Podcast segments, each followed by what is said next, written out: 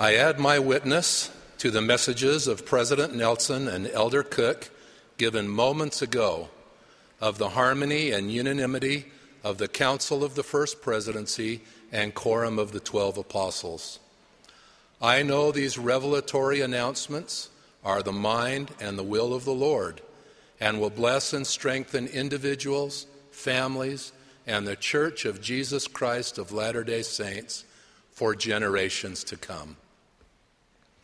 Some years ago, one of our young married daughters and her husband asked Sister Rasband and me a very important life influencing question Is it still safe and wise to bring children into this seemingly wicked and frightening world we live in? Now, that was an important question for a mom and dad to consider with their dear married children. We could hear the fear in their voices, and we feel, felt the fear in their hearts. Our answer to them was a firm yes, it's more than okay. As we shared fundamental gospel teachings and our own heartfelt impressions and life experiences. Fear is not new. The disciples of Jesus Christ out on the Sea of Galilee feared the wind and the waves in the dark of the night. As his disciples today, we too have fears. Our single adults fear making commitments, such as getting married. Young marrieds, like our children, can fear bringing children into an increasingly wicked world. Missionaries fear lots of things, especially approaching strangers. Widows fear going forward alone. Teenagers fear not being accepted. Grade schoolers fear the first day of school. University students fear getting back a test. We fear failure. we feel failure, rejection, disappointment, and the unknown. We, feel, we fear hurricanes, earthquakes, and fires that ravage the land and our lives.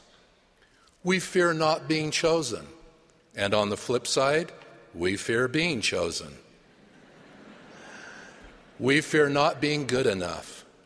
We fear the Lord that the Lord has no blessings for us. We fear change, and our fears can escalate to terror. Have I included just about everyone now? Since ancient times, fear has limited the perspective of God's children. I have always loved the account of Elisha in 2 Kings. The king of Syria had sent a legion that came by night and compassed the city about. Their intent was to capture and kill the prophet Elisha. We read, And when the servant of the man of God was risen early and gone forth, behold, an host compassed the city both with horses and chariots. And his servant said unto him, Alas, my master, how shall we do? That was fear speaking. And Elisha answered, Fear not, for they that be with us are more than they that be with them. But he didn't stop there. Elisha prayed and said, Lord, I pray thee, Open his eyes that he may see. And the Lord opened the eyes of the young man, and he saw. And behold, the mountain was full of horses and chariots of fire round about Elisha. We may or may not have chariots of fire sent to dispel our fears and conquer our demons, but the lesson is clear. The Lord is with us mindful of us and blessing us in ways only He can do. Prayer can call down the strength and the revelation that we need to center our thoughts on Jesus Christ and His atoning sacrifice. The Lord knew that at times we would feel fear.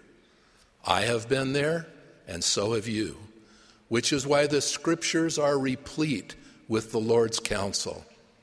Be of good cheer and do not fear.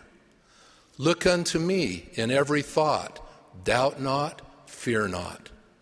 Fear not, little flock, I love the tenderness of little flock. In this church, we may be few in number by the way the world counts influence, but when we open our spiritual eyes, they that be with us are more than they that be with them.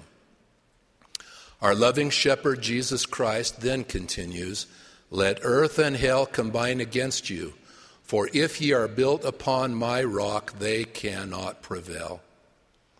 How is fear dispelled? For the young lad, he was standing right next to Elisha, a prophet of God. We have that same promise. When we listen to President Russell M. Nelson, when we hearken to his counsel, we are standing with a prophet of God. Remember the words of Joseph Smith? And now, after the many testimonies which have been given of him, this is the testimony, last of all, which we give of him that he lives. Jesus Christ lives. Our love for him and his gospel dispels fear. Our desire to always have his spirit with us will push fear aside for a more eternal view of our mortal lives. President Nelson has cautioned in coming days, it will not be possible to survive spiritually without the guiding, directing, comforting, and constant influence of the Holy Ghost. The Lord said regarding the scourges that would cover the land and would harden the hearts of many, My disciples shall stand in holy places and shall not be moved. And then this divine counsel Be not troubled, for when all these things shall come to pass, ye may know that the promises which have been made unto you shall be fulfilled. Stand in holy places be not troubled, and promises shall be fulfilled. Let's look at each one of these in relation to our fears.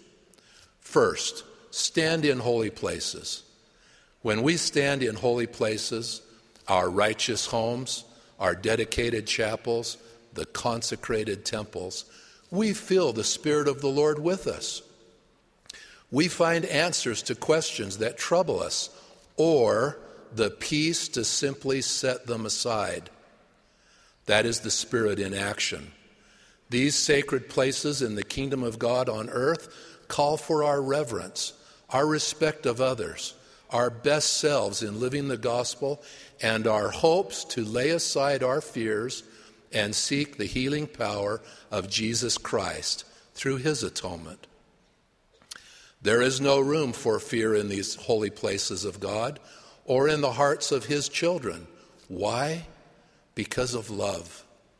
God loves us always, and we love him. Our love of God counters all fears, and his love abounds in holy places. Think about it. When we are tentative in our commitments to the Lord, when we stray from his path leading to life eternal, when we question or doubt our significance in His divine design, when we allow fear to open the door to all its companions, discouragement, anger, frustration, disappointment, the Spirit leaves us and we are without the Lord. If you know what that is like, you know it is not a good place to be. In contrast, when we stand in holy places, we can feel God's love, and perfect love casteth out all fear. The next promise is be not troubled.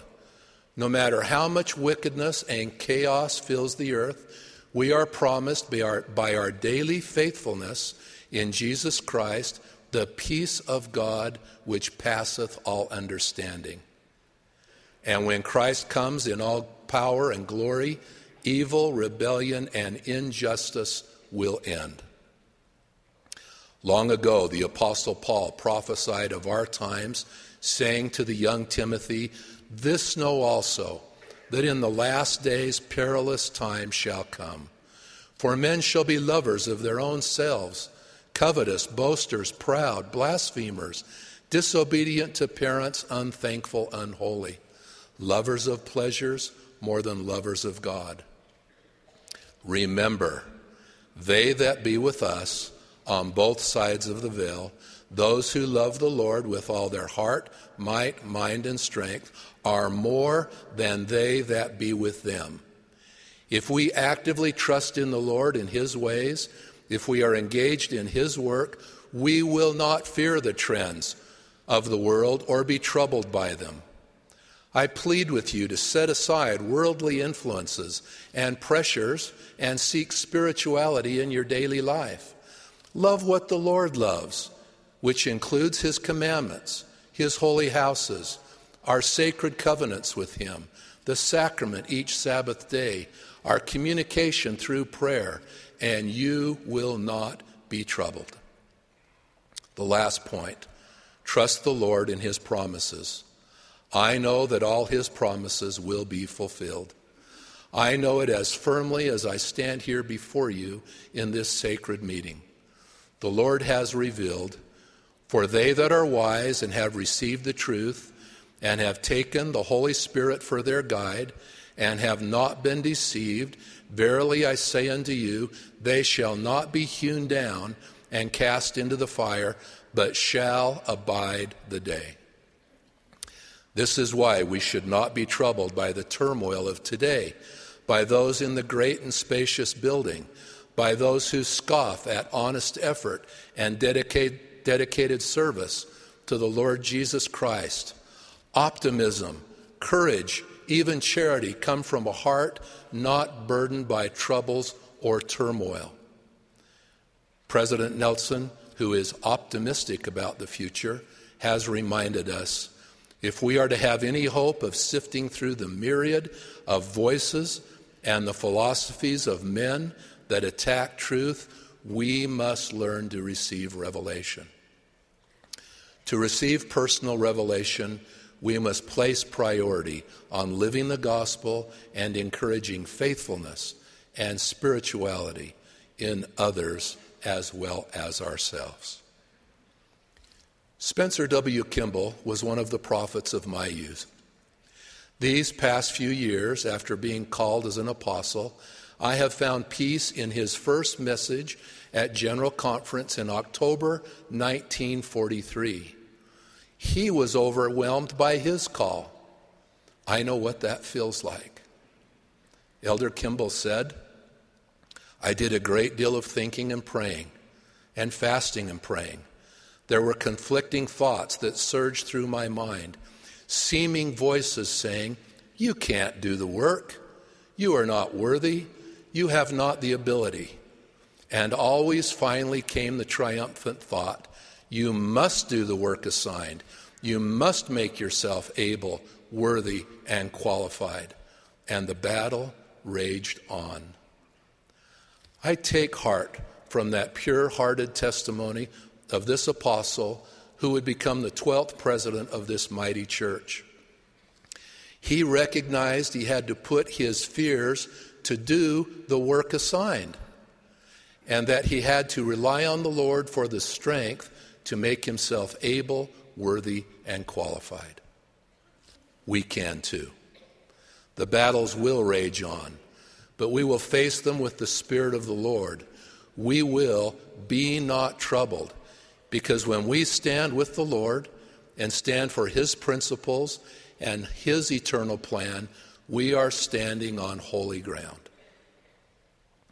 Now, what about that daughter and son in law who asked the very heartfelt and probing, fear based question years ago?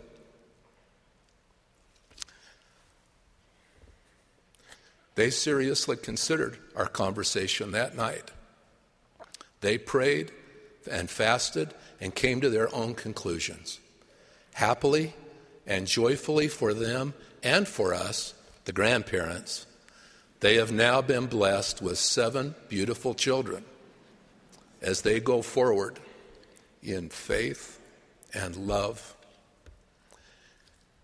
Take heart, brothers and sisters.